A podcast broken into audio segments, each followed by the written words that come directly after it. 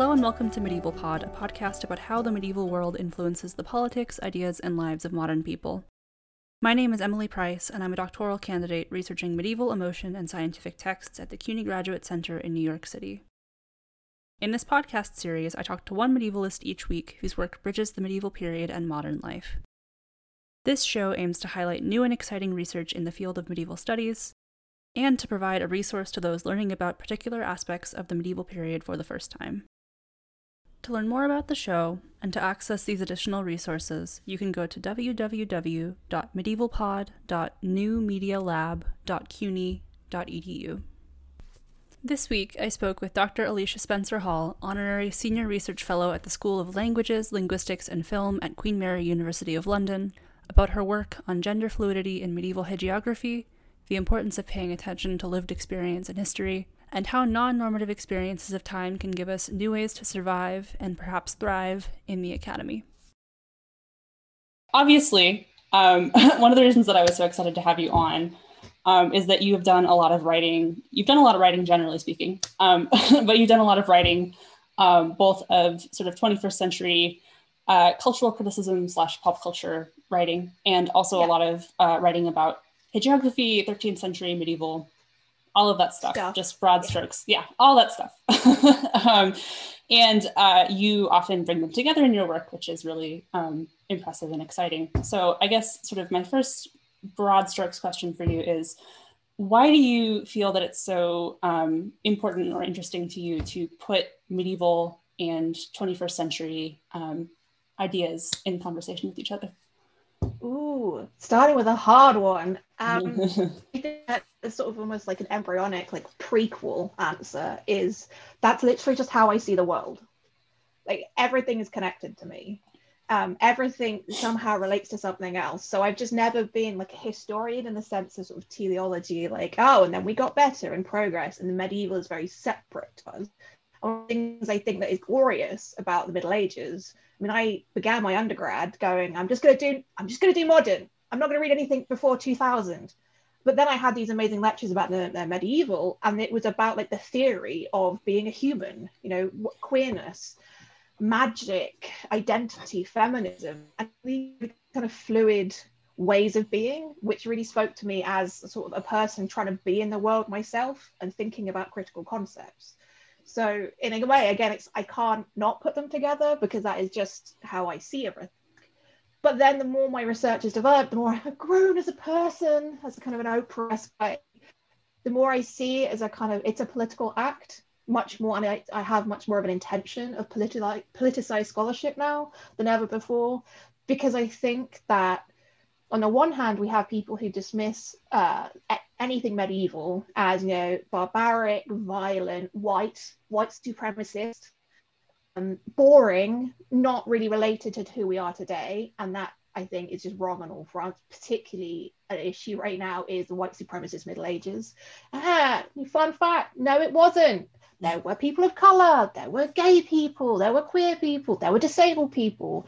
And so, actually, one, debunking the weaponizations of Middle Ages is really important to me, but also pointing out that, like, it was cool. It was weird. There's so much fun stuff there, particularly when you look at things like saints who are like zombies or see Christ everywhere, and it's all quite psychedelic. Mm-hmm. And though there's the idea of we need to move beyond this notion of objectivity, this idea of the historian as a cis, white able-bodied man, and there is an objective truth. And so actually, I think you'll find all these people in popular culture think the medieval is boring. They are wrong because popular culture is wrong and bad and low quality. And that frankly just really pisses me off.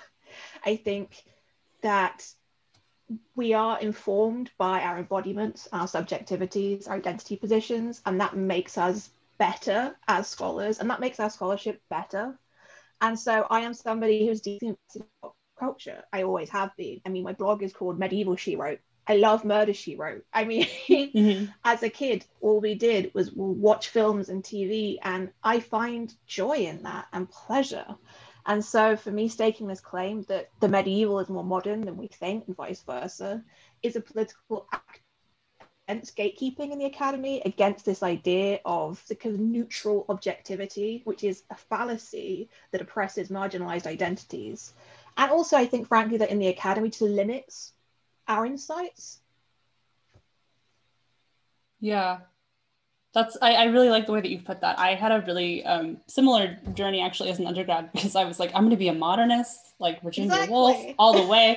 and then I took a, a really really amazing course on um, medieval manuscripts, and I was like, oh, hang right? on.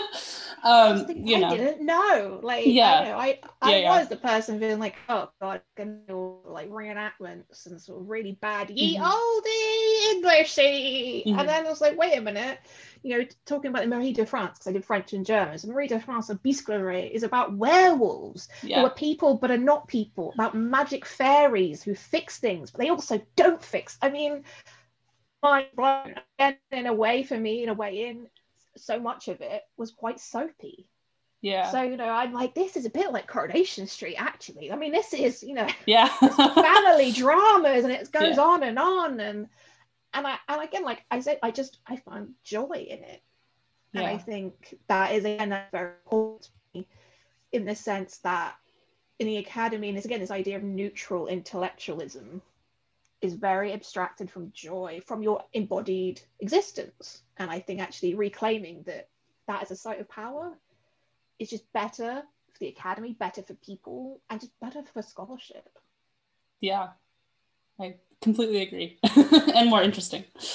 Yeah, um, just by far. I mean, this is the thing that really, like, it really makes me like cry inside a little bit, but also gives me so much hope. Is that when I give papers on things, because there's a certain point in my career, I was like, well, I could just be sort of normal, or I could just say what I think and what I feel and what I think actually this connection does make sense, and I do see it. And if people get it, great. But if they don't, at least there was me in the room. And then people come mm-hmm. up to me after like papers or whatever, and they say, do you know what? I've got this great idea about like Gossip Girl and this really random text that nobody's ever read about. And I just I just have this, you know, I've written down some post-it notes, but I'll never publish it. And it's just this way that again sort of almost internalized gatekeeping as well. That we mm-hmm. are as scholars, we are people, we are allowed to consume things that we enjoy, or we can hate read. You know, but things that nourish us some way, we do make those connections. Mm-hmm. But there are so many forces kind of stopping that expression. And so I see like kind of my role in a sense is just by being like, it's possible. What are you into? Let's yeah. talk about it. It's cool. Oh, very cool.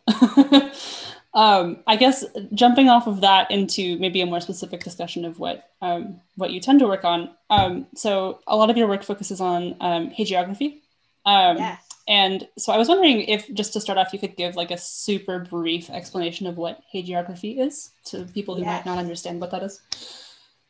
Hagiography uh, just means biographies of saints, so saints' lives.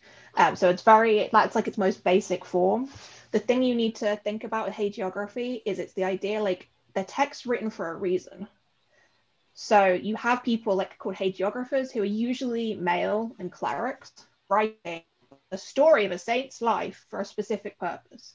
So, like in the most sort of formalized version, it's therefore canonization. So you're basically trying to create a narrative out of like Joe Bloggs in the street, which gets them to be Saint Joe Bloggs. So they have to full, like you know be formalized into certain tropes. So usually you're really pious as a child, or if you get married, you might be chaste, or you have the whole genre of um, you know early Christian martyrs, for example. So mm they're quite uh, repetitive from saint to saint. At the same time, though, they often contain lots of really weird shit. Because you can't be normcore and a saint. it just doesn't work. Mm. You have to sh- you have to have miracles, right? You have to be exceptional. There has to be a reason we're doing this whole thing. And so you have things like um, Christian martyrs who will be alive for days in flames, or they'll be able to talk to animals, they'll see Christ everywhere. Or if you know you're a holy woman, you'll have sex with Christ in your head, and that's completely good. And we're saying this is a miracle, so of course we're going to canonize you. um, so it's about this creation of an identity for a specific purpose. Now, in terms of like medievalism, sort of like the scholarship of hagiography, I would say like hagiography got a pretty bad name and still does because it's viewed as sort of a bit low rent.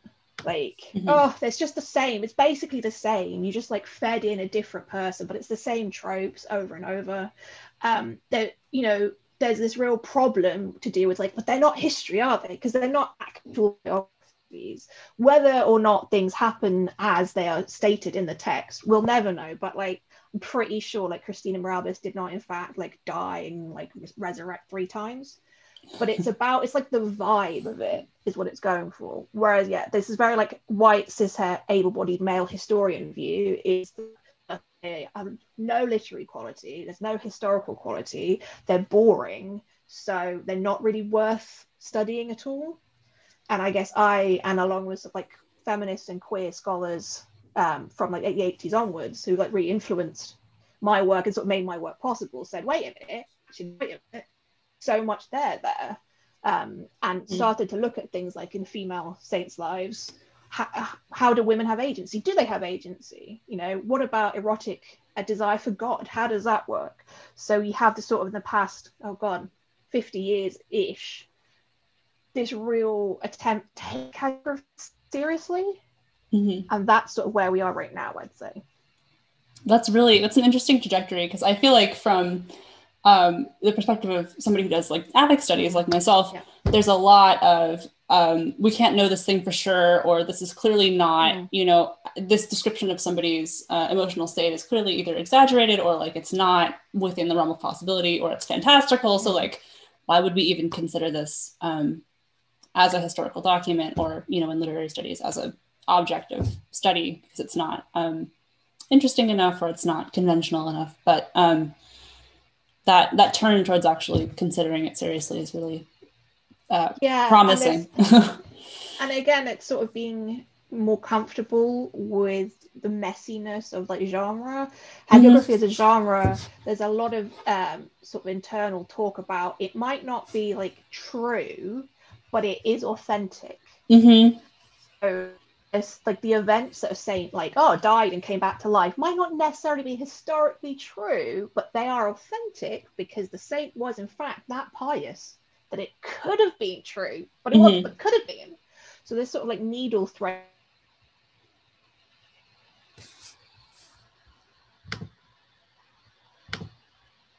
oh. Interesting.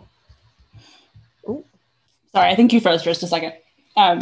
Um yeah so there's like this interplay between fact and fiction and how scholars have wrestled with it, but how in the text um, it's wrestled with. You know, you have you have hagiographers coming out and being like, "You won't believe it. It's still no, it is definitely true because God, you know, makes everything happen. So just go with it, everyone." Mm-hmm. And another important thing to sort of um, flag, I guess, is that you have the idea of like the the old school hagiographies, which are Latin because of these are like religious texts aim for canonization or for popular and local veneration. Um, and then you have, if you're really popular, you'll have your texts translated or versions of your life, or sometimes you a vernacular only life, as it mm-hmm. were. Um, and gender is extremely important because uh, hagiographers are a lot men. So if you are having women and often, you know, voicing women in these texts, it's but it's written by a man of very specific purposes in the context of a patriarchal institution that is the church. Mm-hmm. So at any sort of like basic reading in a way involved having to negotiate with all these like kind of big concepts and big theoretical paradigms, uh, which to me makes it that's why it's so interesting. Yeah, definitely. Do you have a favorite Saints Life? Ooh, I mean, I feel like I have to say Christina Mirabilis because like Nick Cave wrote a song about her. Uh, and the song is actually a really good like overview of her biography, which I was like, go Nick, yes, yes. I think because um so Christina Mirabilis again is in this corpus that I worked on for my PhD called the Holy Women of Liège, and these are really important women because they are the of uh, the religious and the profane. So they're not nuns, but they but they're not not nuns. And some of them, in fact, are nuns, but we now call them beguines. So again, it's this messiness of women who are really devoted to God, but maybe don't fit within traditional orders or traditional structures of being religious. And then you have uh, Christina, who is just a weirdo. I mean, she there's no, you know, the it's not your mother's medievalism. So the beginning of the text, it starts, she's dead, and then she starts like levitate out of a coffin. I mean that right, okay, that kind of sets the tone then. Um, you know, and she's just in a way she reminds me of a figure like Tank Girl or something. This kind of bigger, bolder than life weirdo that you can't help but root for, except you're rooting for her in the 13th century uh, when she's dying a lot but being resurrected. So her big shtick is she's astonishing is she comes back to life because Christ says, Ah, I, I can make you come back to life, but you're basically going to have to go through purgatory on earth. And you will then like live through all the purgatorial suffering, but it will be good for everybody around you because you'll get every, like every soul will be saved. And she obviously goes, Yes, yes, next. Come mm-hmm. back into a community, but then she's really weird. So she sort of like dangles on tree limbs. She uh, lies on the bottom of the river for like five days. She hangs herself for a week. She dies again. I mean, it is, it's just odd. Um, but there's so much there, there within text. It's not even just sort of simple odd. Yeah. there, there's so many layers of actually um, why the text works as an orthodox document in the sense that everything that's happening to her that she's embodying is actually canonically appropriate. It is in line with doctrine. And so whilst to us, you're going, what the hell? Actually, the point is that, yeah, you do that as a medieval person, I'm sure, because it's pretty alarming. But at the same time, wow, that is purgatory though. Like that, that is also real. And I just, I'm just really, I don't know, compelled by her and on a bus, just her bad self. I mean, she just, you know, they lock her up for a while because they think she's a demon, but like, then I think it's her breasts exude oils and she eats that and she's fine because, of course, she is. And yeah. tootles about. And at the end, you know, she dies again. But then that later, there's a vision of somebody that we identify as Christina so it's not identified as her in the text, but it kind of makes sense that it is her. So I also love this idea of she's just she's just gonna haunt you whenever she wants. Whenever she's like, no, treat my shrine better, she'll come back. And this sort of like eternal spectral staying power kind of goals in a weird way. Yeah.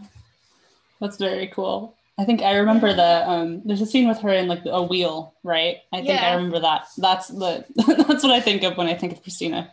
um, but yeah, no, she's very she's very cool. Um okay, well um, something else that you've written quite a bit about with uh, reference to hagiography, and I think it's sort of just um, automatically kind of connected to it, is mm. um, relics and and relics in a sort of uh, medieval context and also relics in a modern context. Um, so I was wondering if you could also maybe discuss um, what relics are and how they might have been.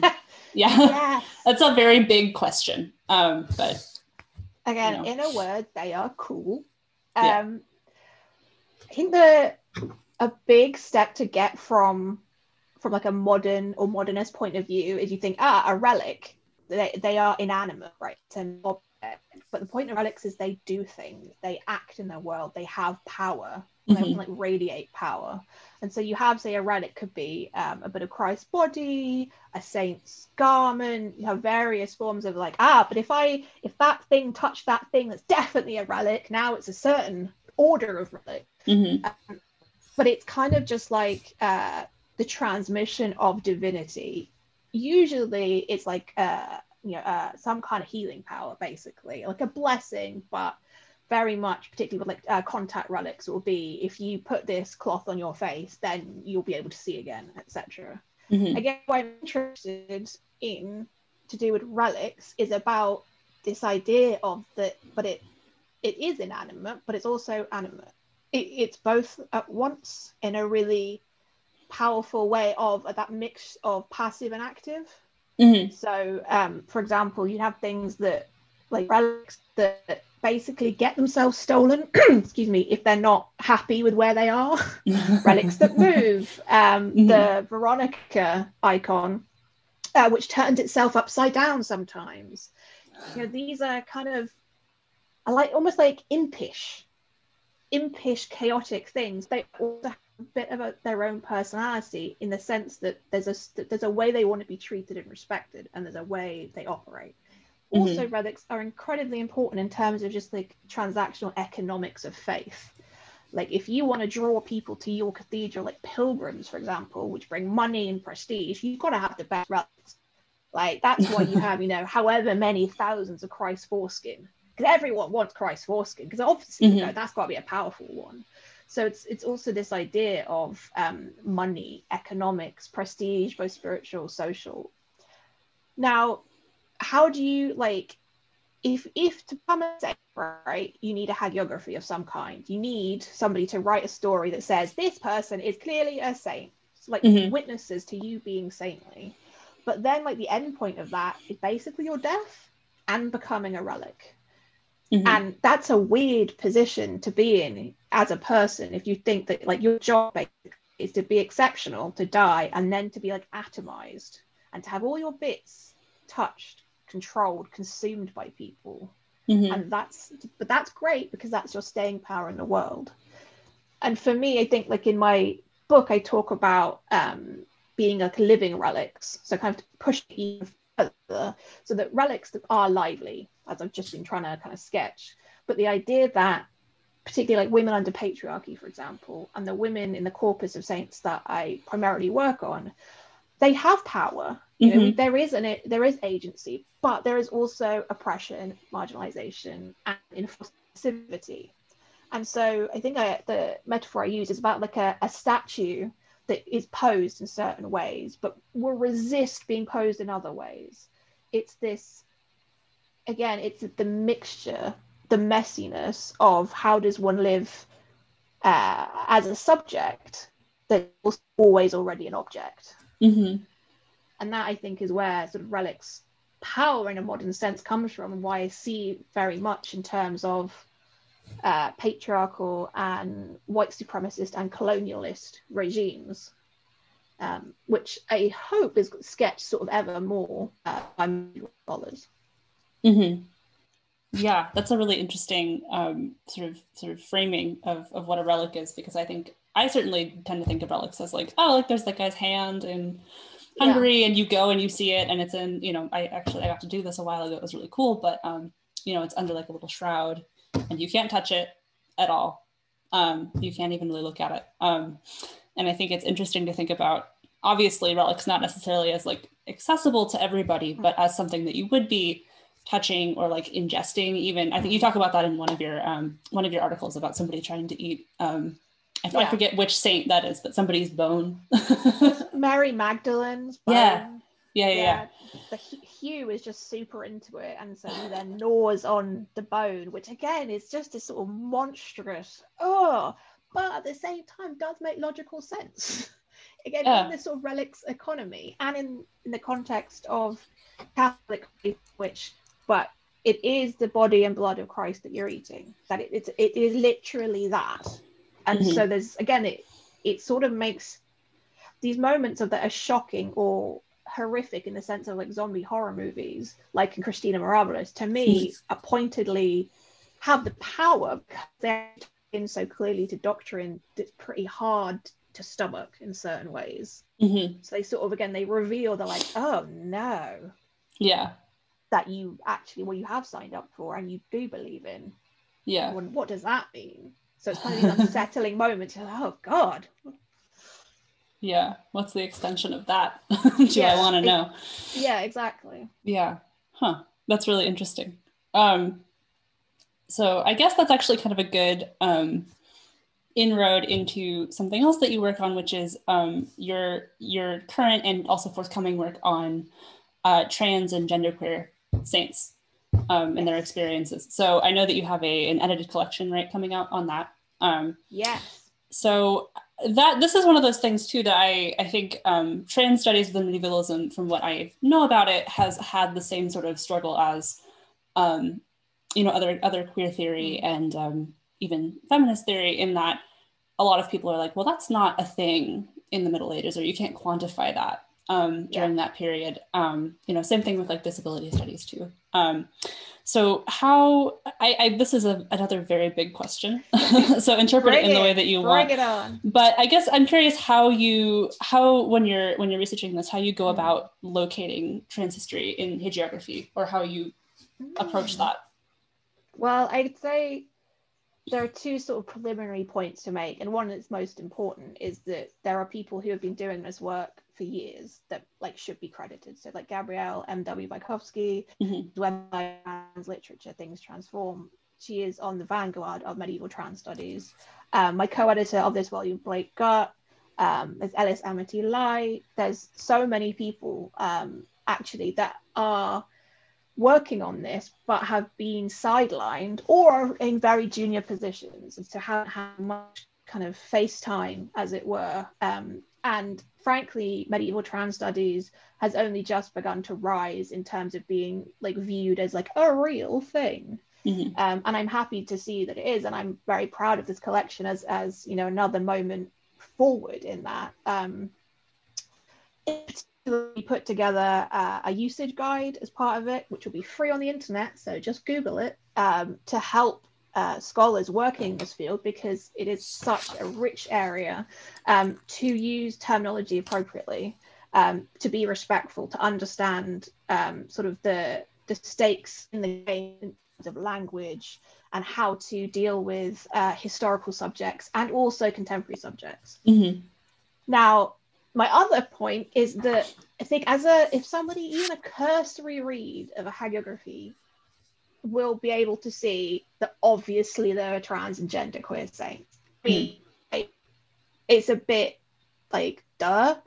Yeah. I mean, in, in a sense, to, by that I mean it's a bit like banal to me, mm-hmm. just to say that, because so much um, of religion is in the Middle Ages imbricated with slipperiness of gender. Mm-hmm. You think about um, Jesus, um, who was very maternal, you know, literally nourished with his quote unquote breasts months. Mm-hmm. Um, you have the notion that Jesus was made purely of uh, Mary's flesh and thus had a female body. That's kind of right? Uh, yeah. You have seminal texts like the Song of Songs talking about basically queer desire between feminized monks and Christ, their beloved. Mm-hmm and if you look at um, I mean, particularly holy women, and again in these sort of uh, living saints, as it were. So these are people who um, were canonized and who lived in like shortly before or around the point that their texts were written. Mm-hmm. So again, this is like the living saint idea. There's a, I mean, they really like to have sex with Christ. I mean, they have some very like erotic visions, but there's also to do with gender inversion. The mm-hmm. sort of the way one becomes holy is to be exceptional in a certain way, and sort of gender is a subsidiary category almost to holiness. So there's this idea now about uh, our saints, potentially a third gender, um, mm-hmm. or is holiness itself a kind of gender? Basically, most sort of um, simplistic generalization is that men who are becoming holy tend to become feminized and women becoming holy uh, become masculinized mm-hmm. in certain kind of key ways and again it's to do with this slipperiness but also throwing off mortal embodiment in mm-hmm. profound ways and living differently to those around you yet being fully 100% authentic mm-hmm. and so i mean the the Trans and Genderqueer Saints volume came out of, I organized a series of panels at the big uh, medieval conference in Leeds, I think in 2017. And the response was just so fantastic from scholars going, yes, haha, yes. yeah. Um, but I also think it's really important that to talk about gender and transness and queerness in terms of saints because of transphobia and queerphobia categorizing ways of living and just existence as wrong, as morally deficient, uh, as the opposite of sanctity. Mm-hmm. And so part of the political work that we do uh, in the volume, and then Blake and I sketch in the introduction, is this idea of transness as sanctity. Mm-hmm. You know, particularly on religiously informed transphobia, which the Vatican itself promulgates, and yet if you go back to the theological sources they rely on, you go back to the Bible, is wrong. it Yeah. just it doesn't link up. Yeah. So yeah. that's another sort of point of our work and a methodology we're staking through trans hagiographical scholarship is Mhm. that go back to the sources. Seriously, just go, what does the text say? And let yourself be open to what it says and how you react to that. So there's a really beautiful um, chapter in the volume by um, Sophie Sexon, which talks about, again, it's finding yourself and let yourself touch and be touched by people in your texts, in your sources. And that is a profound moment of coming into one's own present and creating futures for not just trans and gender based scholars, but for all of us, actually, about how we can exist most authentically. Mhm. Um, so I, again, I think that in a way, sort of the transphobia and the erasure of trans identities and the sort of pressure to become even more marginalized, particularly within history, because of being written out of history, Mhm. has produced sort of in, in the pushback this glorious again joy again the sense like uh, we talk about trans lives is not just about what feels wrong it's what about it's about what feels right Mhm. and making space for trans euphoria. And you can do that in scholarship too. And in fact it is a moral ethical intellectual obligation to do so. Hmm Yeah.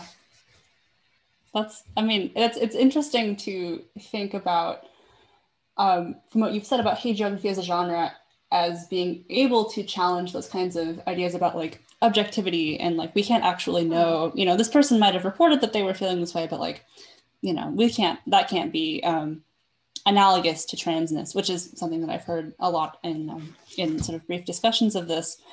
Um, and it's interesting that a lot of hagiography is written by other people right so we're Yeah. we're not just getting okay this is my subjective experience which is would you know would be enough but it's also someone else saying like this person you know changed genders or they thought of themselves as another gender or they were feminized or they were masculinized you know um it's it's really really interesting that is a um a resource um and like it sounds like a, a very overlooked resource um it really is or in ways that um has been negated mhm, So there's the idea that there was scholarship on um, trans hagiography. I mean, I would hesitate even to call it that because of its implicitly transphobic vibe. mm, That on quote unquote transvestite monks, for example, because there is a of monks um, who were assigned female at birth, who lived as monks, and then usually it's only at death they were quote unquote discovered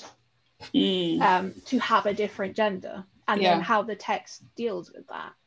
Now, again, the problem with that is that, yes, some medieval people dress great, but this sort of enforced labeling of it they can't be authentic trans people. That's that's not allowed. Scholarship Yeah. did not allow that. yeah That even that possibility, and it's also the the intensely detrimental connotations of transvestite, transvestism yeah with psychoanalysis, language, sociology.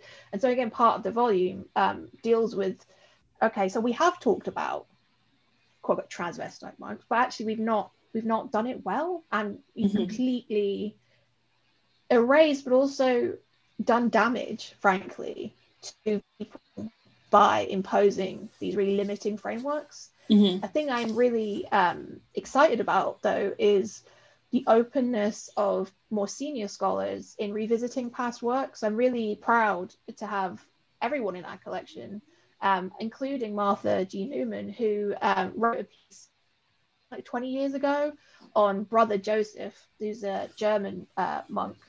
Uh, and she's coming back to Brother Joseph and saying, I was wrong. I did not. Mm. Um, I did not allow him to be a trans man hmm and actually I want to revisit that and actually improve my scholarship. And I think it takes a lot of guts to do that.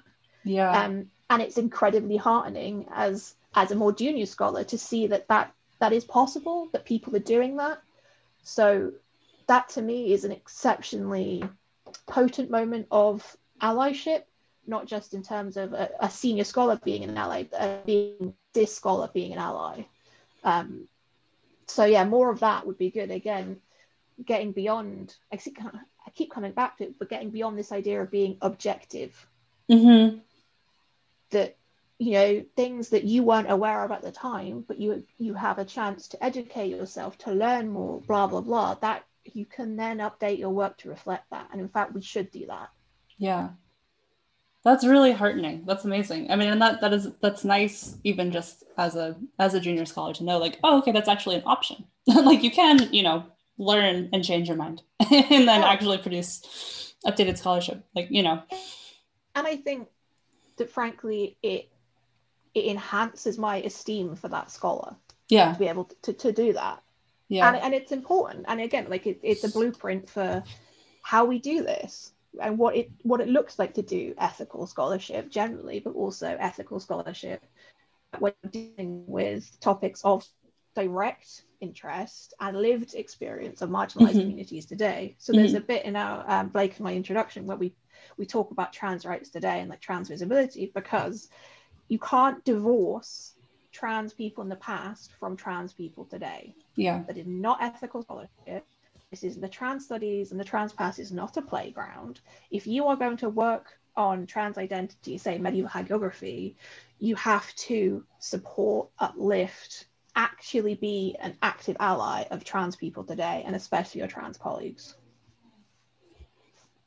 And I mean, I think that is true of all work on again marginalized communities and identities so i also work on um, medieval disability studies and i think the mm-hmm. same is true there if, if you're going to work on disabled people in the past and again it's sort of in the language i'm using you work on them you know yeah. and, and i as a disabled person i find that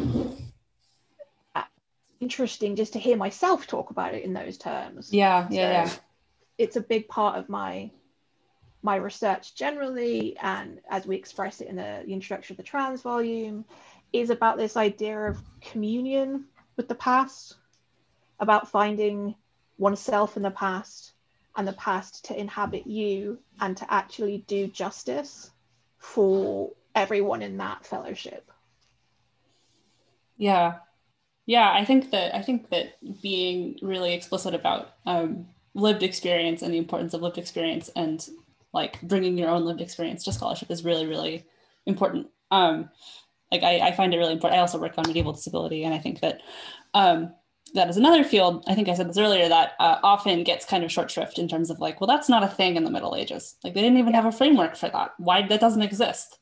Yeah. Um, which is such a like limiting um, way of thinking. I mean, you know, you can be very literal about it and say, well, they didn't have this word. Or I'm sure with transness too, you can say they didn't have this word to yeah. describe. Um, That's a um, bit of a red flag though when somebody does that to me. It's like, oh, yeah. thank you, thank you for pointing that out. I know. yeah, I've been doing this research for years, and yet I never yeah. knew. yeah, um, but I think that, that that emphasis on on recovering, I mean, recovering maybe isn't the right word, but um, paying attention to and listening to that experience is really important.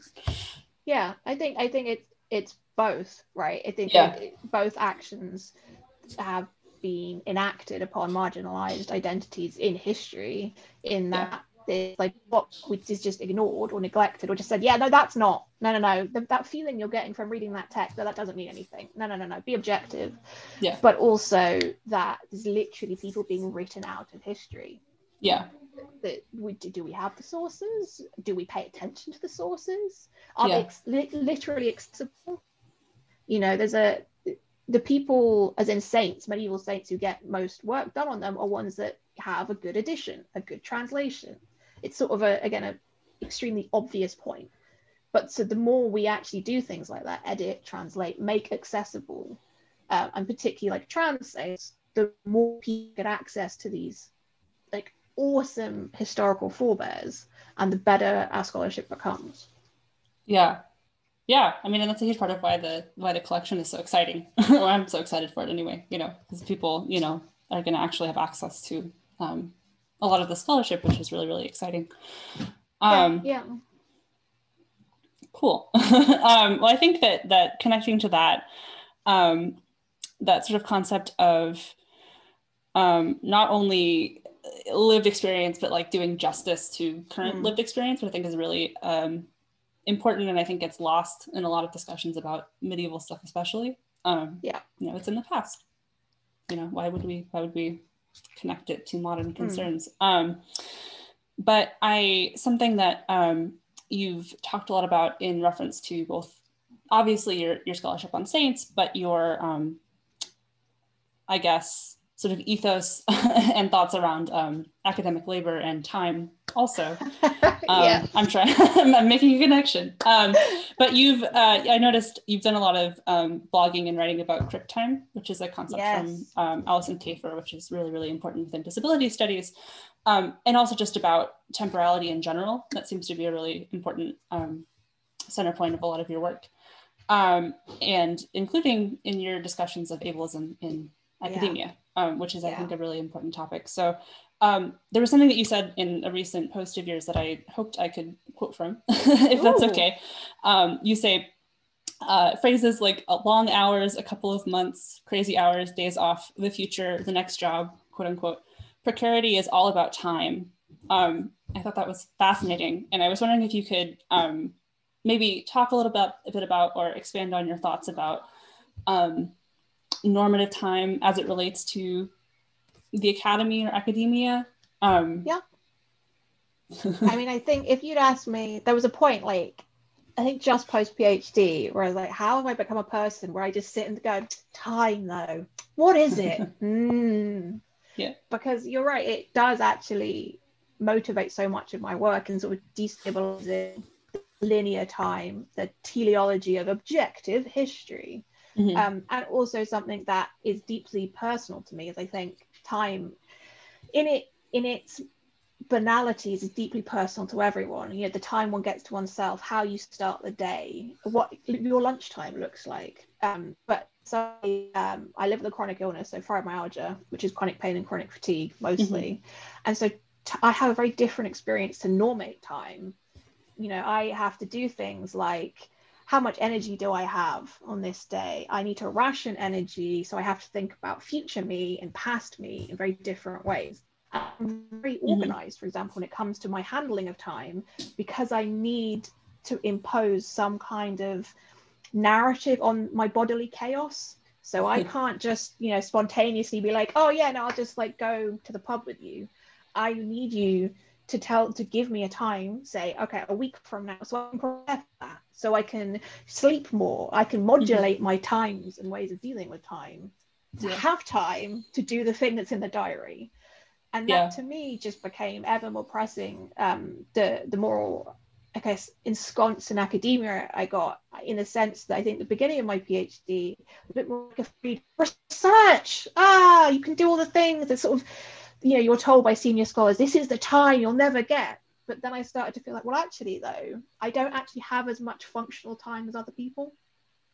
And the kind of time that is prioritized in the academy, so research time, turning up to things, time, seats, time at conferences, my body and brain just don't work like that. Mm-hmm. And I think we tie this to sort of the neoliberalization of the academy in the sense that it's productivity. It's like the idea of sort of a factory. Um, and if you want to get a job you have to publish for example if you mm-hmm.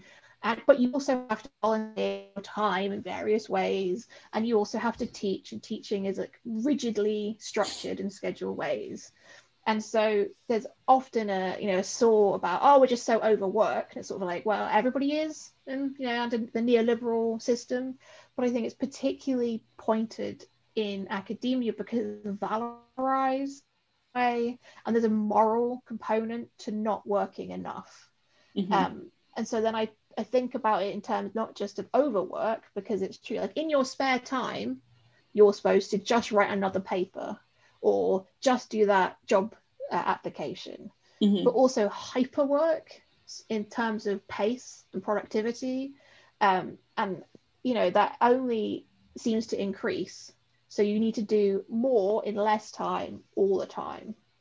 And that is that's terrible for everyone, right? I think as Susan yeah. Wendell says, is that when pace, the demands and obligations of pace increase, that is actively disabling for everybody. Even if you were notionally able-bodied before, if you're supposed to work faster, there's a point where you just you can't. Mm-hmm. Now, this obviously really impacts people, for example, with care responsibilities.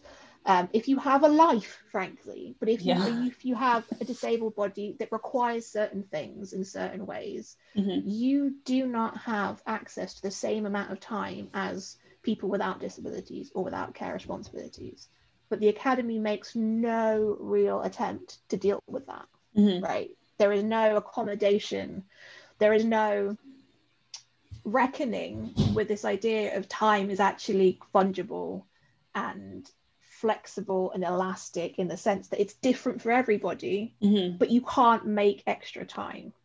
So a classic thing for early career researchers, um, particularly like post PhD in the UK context, is okay. Whilst you're applying for a postdoc or a permanent job or whatever, just just get a job which needs to be full time because you need to pay rent and eat. And on the side, keep publishing, remember, and you have to keep going to conferences to keep you know to keep your name in the game. And it's all this on the side. That's when you when you find time to do the professional thing, and that mm-hmm. frankly is impossible. Yeah. And the only way it becomes possible is if you have certain privileges. So if you don't need to be actually having a paid job, or if you can outsource labor of various kinds, or if you can, you're healthy enough in that moment. Able-bodiedness is only um, was a temporary state for everyone, but in that moment, if you can push it, that is a privilege. And we're facing thus the loss of scores of non-normative bodies from the academy and people who have basically responsibilities of various kind that are beyond the norm that is set by the academy, which remains cis het, white, mm-hmm. able-bodied mm-hmm. manhood. Yeah. That I mean, again, I feel like we just have to say it at this point. Yeah. The jobs market is terrible. There is ever more pressure to produce more, to market yourself more. The point is that that's not actually doable. Yeah. There's a point where you do need to sleep there's, yeah. a, there's a point where you do have to rest. And I think the the lie that is peddled in the academy is one that it's meritocratic. Yeah. Uh, and two, that it, you know, it's open to everyone. It's accessible in a certain way, but it's just not. Yeah. And we're never going to get beyond that unless we actually deal with that. Yeah. No, I, I think that the that myth of like individual exceptionalism being enough and what exactly. individual exceptionalism actually entails is really um, yeah. insidious. Like I think you talked a little bit in your piece about um, the expectations of like, well, everybody works 60 hours a week. Of course, you should right. be working 60 or 70 hours a week if you want to get a job. That's just yeah. what people do, you know. Um, or expectations like, well, you need to be like very on top of responding or very quick to respond to things, but exactly. you know, institutions are going to take forever to respond to you. Um, yeah you know. And, you know or things like uh, not being told if you have teaching. So yeah. if you're on short-term contract but you and you know you can't be late to that first class. No. You can't you know turn up and be like sorry kids like i've had 12 hours to put this together no. Yeah. that's absolutely unacceptable. Institutions routinely tell you very very very last minute. Yeah. and often without proper contract in place so proper kind of labor regulations. Yeah. And this is this is the norm and yet then when that happens one has to flex one's own life and one's own temporality around it yeah constantly yeah, yeah. i think there's also um, the idea of like disability is a second shift yeah like a yeah a job that you can never quit from your job you yeah. have a disabled body but yeah. as um, early career researchers every time you have a short-term contract a huge amount of the contract has to be taken up by getting in place other work yeah. So you apply for something. Oh, great, I got it. But then basically from week one, you have to be applying for things because of the the institutional timescales for we're hiring in a year, for yeah. example. Yeah. Yeah. So you again, you're you're always operating on these just clashing, chaotic, and extremely oppressive time scales. Yeah. Um, and we bring it back to crip time. I think the glory, in a way, of crip time, which is in it, you know, its most simple form is just the time scopes, timescapes inhabited by people with non-normative bodies. Um, it's, it's just not linear. It's not you have the calculations of times different.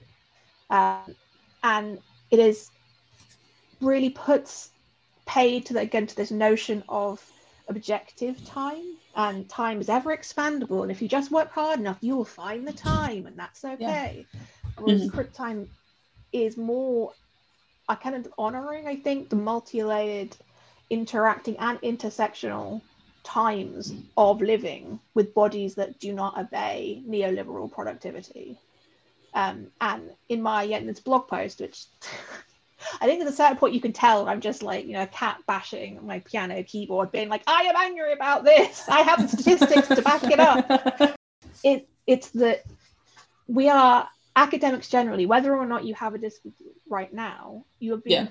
ever more disabled by the temporal oppressions of the academy. And at a certain point, everybody will break too.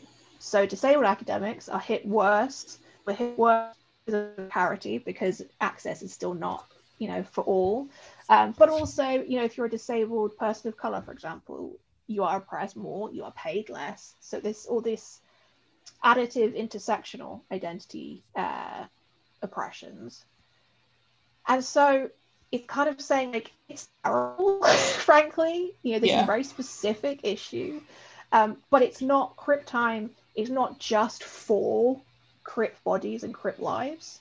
There's something here to talk about and think about how one exists and interacts with time in your own life, even if you have an able body right now. Mm-hmm. And that, you know, it's a, it's the notion of like accessibility is better for everyone. Yeah. We're just, you know, the canaries in the coal mine. You know, it's the people who have care responsibilities, who uh, don't have financial support from elsewhere, who are disabled, etc who are being shed evermore from the academy. And so it's great, you've survived. It's like, you know, Thunderdome, great. But, yeah. it, you know, the productivity and pace only increases. Everybody has a breaking point. And frankly, it is inhuman what is being asked of people. Yeah. Yep, absolutely. Um, I don't I don't have a response to that. I just my only response is yeah, it is. yeah. I mean I think like I said there is a bit like you're talking about with the trans saints volume, like that yeah. From the point of the negativity which I or oppression yeah. that I think we have to reckon with and identify a name and explicitly push back against, like the white supremacist weaponization of mm-hmm. the Middle Ages. You can't just be like, oh yeah, but it wasn't like that. We'll move on. Like, no, yeah. we have to confront with it, deal with it, push back, and be actively anti-racist. In the same way, I think with disability in the academy, actually saying this is a problem and this is a problem in this way, but there are ways to make it better, and making it better makes it better for everyone. Like, wouldn't it be amazing if there was an academy where it was genuinely accessible in terms of time as well? People with care responsibilities were completely for example, in terms of promotions or hiring, or you were judged on the quality of your output, or at the very least, at a basic level, we just got rid of the lie of meritocracy. Yeah. we just do that? I mean, that would be great as a starting point. Yeah, um, as a starting so point. I, do, that, I see, I see, you know, it's like the strands of, of hope are there, but I think only if we actually deal with this. Yeah, I agree. I was trying to give a wise thing to say, but yeah, you're right. I mean, and I think it's very easy to get, um, obviously, to get uh, sort of um, uh, worn down by that process because that's what it's sort of designed to do. But um, I think that hmm. um, at least being able to like envision those paths forward in community with other people is really um, important yeah, think- and valuable yeah it's about finding fellowship again um so we start like the trans volume introduction this idea of finding yourself uh, in history and leslie feinberg saying um not being able to find oneself in history does damage and and how do you find yourself in the present and even yeah. envision a future um and i think it's a similar way in a sense of thinking about like medieval disability medieval saints how, how to be a woman in the middle ages for me is about finding oneself, but also just different ways of being in the past to actually be able to come back to the present and having this this communion. Work on hagiographies. I'm like communion, yes, Yeah. coming together, Double But- meaning. yeah, but Yeah. really, and I think this this kind of crip chronic communion, as I put it in one of the chapters I wrote about it, again, that actually coming together out from bodies out of time, lives out of time, coming together is a way to build better in future. Yeah. Yeah. um, I think that's actually a really good sort of place to to close. Um, you got to a lot of my sort of initial last questions in your answer. um, I was gonna be like, how do we move forward? What do we do? Answer, you know, impossible question. Um, but I guess was there anything that you would like to discuss that we didn't actually get to? I don't think so. I mean, I think, I guess I would not caveat, but sort of recognize that I am only in a position to, to say that and sort of like have that kind of, oh, but there could be better because of my privileges that I, you know, I'm white, I can pass as able bodied, which still helps. Even if I'm out as disabled in the academic community, I can still pass if people don't know me, for example. I can have hope that I'm I'm not being laid off currently from my Mhm. job, for example. Um, and so it's it's the job, I think, of people with privilege like myself to support people who really don't have the ability to fight right now, in the sense of, you know, when you are adjuncting just to try and pay rent. And it's not really working, and you, you have to use a food bank, even though you are, you know, you've been 15 years and you're actually very ed- educated and qualified, and it's tough. It grinds you down, it wears you down. And so I see this as it, it has to be a collective and collaborative effort. Um, and I don't think like hope or kind of forward propulsion as a kind of panacea is really not what I'm asking for or advocating for. Um, it's kind of like hope as a form of resistance. I like that a lot. um, thank you. It's lovely. You're welcome. Um, I feel like now I need to like get on Oprah. like Oprah. I've got, a, I've got a slogan for you. Yeah, yeah, yeah. I mean, it's a good slogan. It's a heartfelt slogan. Um, oh, important last question though. Is there anything that you would like to plug? Oh, um, I have a blog, medieval.com, because when I grow up, I want to be Jessica Fletcher and solve mysteries. Um, I'm on Twitter at a Spencer Hall. Um, the volume is called Trans and Genderqueer Subjects in Medieval Hagiography, co-edited by uh, Blake Gutt, and it's out with Amsterdam University Press in a couple of months, hopefully. Uh, oh, my first book is called wait, I need to remember this one. Medieval Saints and Modern Screens Cinematic Visions, something. Google it and it's open access. so you can read it for free on the internet right now. I will link that under the under the podcast description. Um, I'll link all those things. Yeah. Um, all right. Well, I think It's that's been a real that's. pleasure. Thank you Yeah. for having me. Thank you so much for joining me.